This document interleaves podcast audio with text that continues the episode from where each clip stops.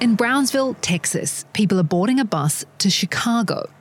Everyone on board has been given a free ticket to ride, paid for by the state of Texas. These are migrants, most of whom on this day were Venezuelan, who say they're fleeing threats or looking for work and a way to provide for their family.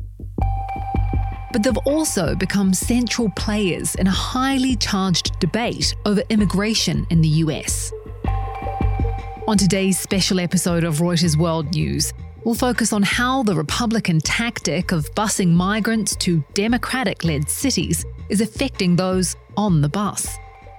Reuters journalists spoke with more than a dozen migrants travelling from Brownsville to Chicago, New York City, and Denver, and have stayed in touch with seven of them over the months to see how they're faring. I'm Kim Vanell.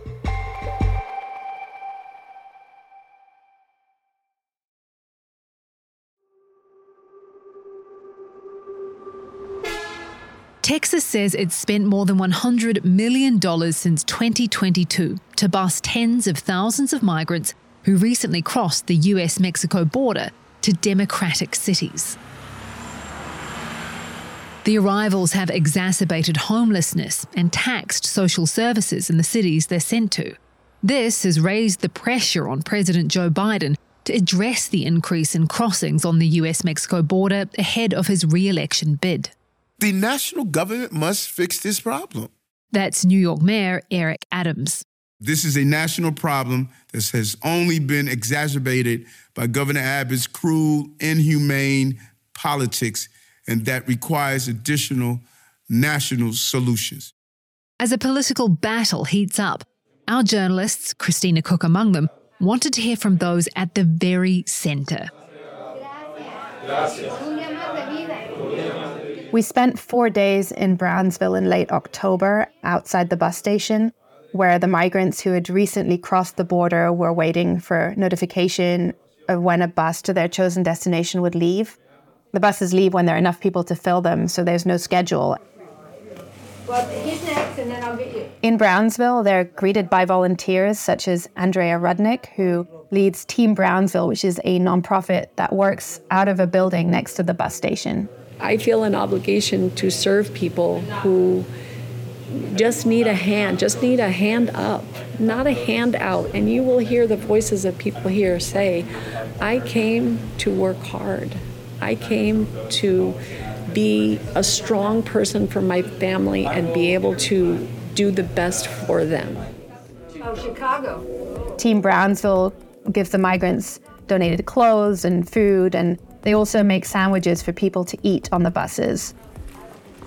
Most of the people we spoke with, they'd exhausted their savings getting to the border, and so they welcomed the free busing and didn't know much, of, if anything, about the political background of why the buses were free or why they existed. While the migrants wait for notification from the city about when a bus might leave, People sleep in shelters or hotels or outside the bus station. Most don't want to stray far because they're worried about missing a bus. Many of the migrants are from Venezuela and they've left for a variety of reasons political oppression, violence, poverty. We met Jose Manuel, who had just been released from detention after an asylum officer found he had a credible fear of persecution.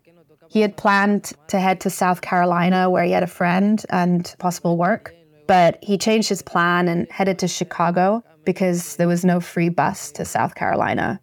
And as the days passed, people were getting quite antsy. They were checking in with each other. Has anyone heard when is the next bus to Chicago? Somebody had heard that a bus to Denver would take more than a week to fill up.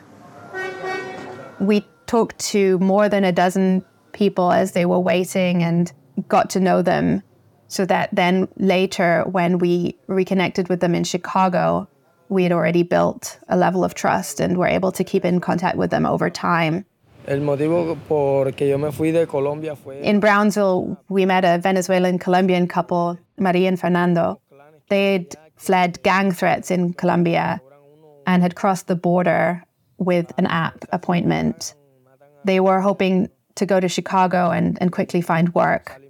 But as the days passed and it wasn't clear when a bus would leave, Marie got an offer of some temporary housekeeping work in Florida, along with a bus ticket to get there. The couple made the hard decision to temporarily separate. Fernando would take the bus to Chicago and Marie would head to Florida. So on October 24th, in the early morning, we got some texts from some of the migrants that we'd gotten to know at the bus station telling us that they'd gotten a notification to come to the bus station at three o'clock in the morning. So we headed there and waited with them as the bus boarded.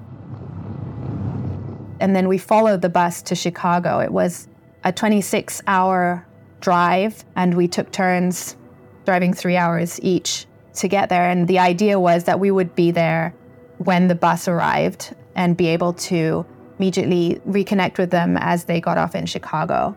We didn't know where the bus would stop, and which was the reason that we followed the bus directly for 26 hours. And what happened when they arrived? So, one of the families that we'd gotten to know, a Colombian mother, Alejandra Perez, and her two young kids, were um, loaded onto a yellow school bus that was waiting near the drop off point.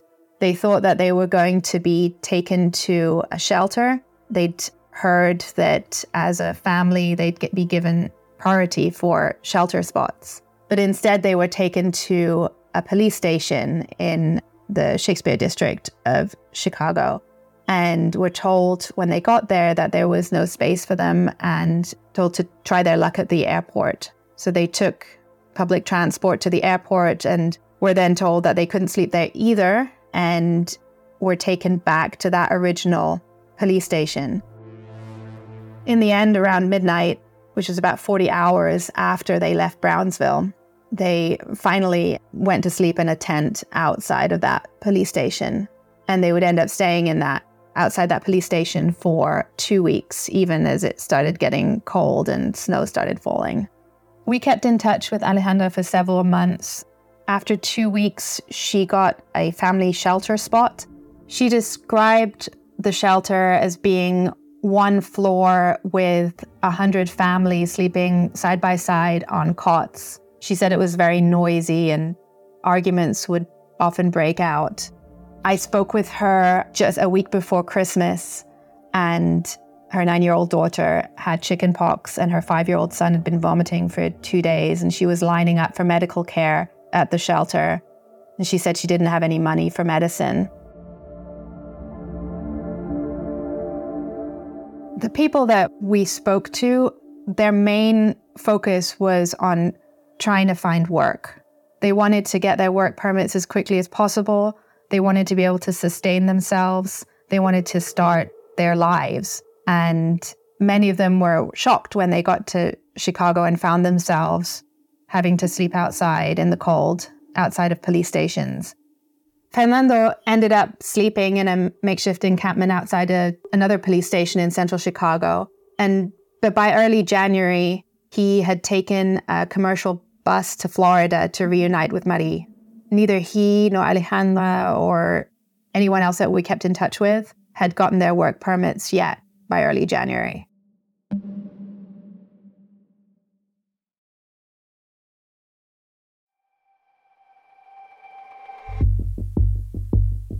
Thanks again to Kristina and our immigration reporters for their work in bringing this story to light.